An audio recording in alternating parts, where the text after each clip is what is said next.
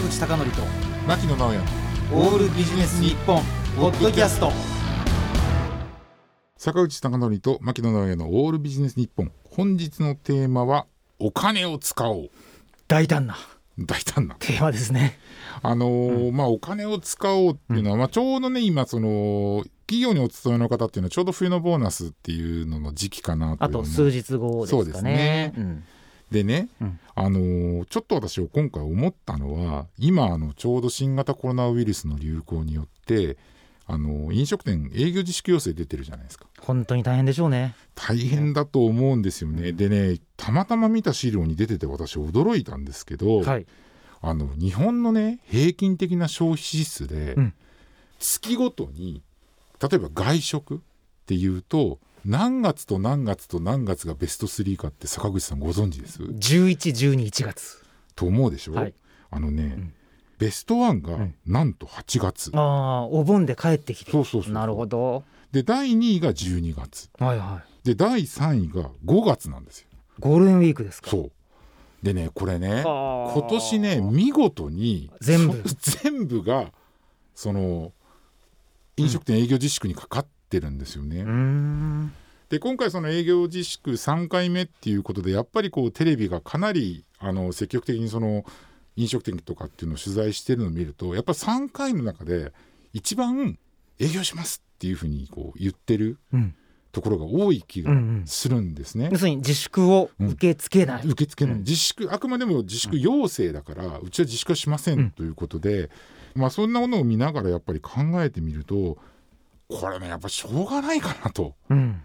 でただやっぱりそんな中でもやっぱりその自粛をちゃんとしましょうっていうようなところもあるんでで結局あの経済って巡り巡るものじゃないですか。だからどこかでお金の流れが止まってしまうとやっぱり経済がうまく流れなくて巡り巡って自分たち例えば飲食店という飲食店だけではなくてその他のところにも非常に大きな影響があるうん。ということなので、私はですねぜひこの時期もともと12月は例えば外食だけではなくて他の食料品なんかに関してもお金を使うっていう月なんですよね。だから例年通りですね、うん。やっぱりその使い方を考えて、あのーお金を使ったらどうかなとまあ特にね、うん。仕入れ先もあるしそうそうそう。そこで働いていらっしゃるような従業員もいらっしゃるし、はい。さらにそれを運ぶ物流もありますからね。そうなんですよ。それでその外食だけではなくて例えばそういった外食あるいはその食料品の購入あるいはその遊興費とかそういったものを含めた消費支出っていうのは12月がやっぱりダントツの1位なんですようね。ん。そこでこういったその自粛ムードの中でそのお金を使うということまで自粛してしまうと本当にですね経済への影響というのが大きいと思うので、うん。やっぱりまあ新たなね生活様式じゃないんですけれども現状できる範囲で例えばですね今ですね、うん。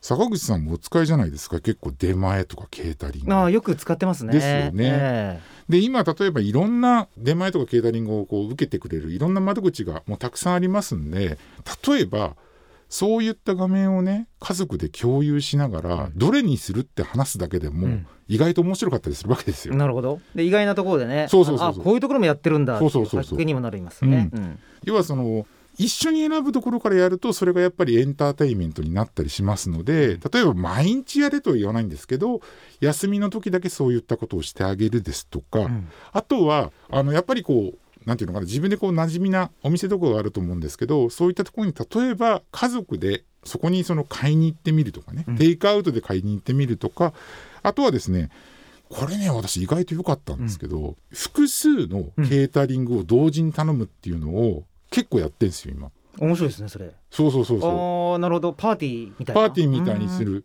例えばあのまあ私は今あのね両親と一緒に住んでいるので 例えば両親は そばがいいみたいなことになるわけですよ。うん。うん。ところが子供は例えばピザがいいっていうふうになったりするとじゃあそれ一緒に頼んでみんなで食べようっていうとみんな笑顔で食べられるっていうことなので、最近ねフランフランとかもお皿の配送をウーバーに任せたりとかして、そうそうそうそう。ね、ありとあらゆるものは結構買えそうなインフラが整えつつあそうなんですよ、だからやっぱこういう時代なんでねやっぱりそのできることの中でやっぱり楽しみを見つけていく。だからその食べるっていうのはどうしても我々やり続けなきゃいけないことなので、その食べるまでのプロセスまでですねなんかエンターテインメントにしてやってみるとこの、うん。まあ、新型コロナでねみんながやっぱりその自粛しなきゃいけないいろんなことを我慢しなきゃいけない世の中でもやっぱ楽しいことが見つけられるんじゃないかなと。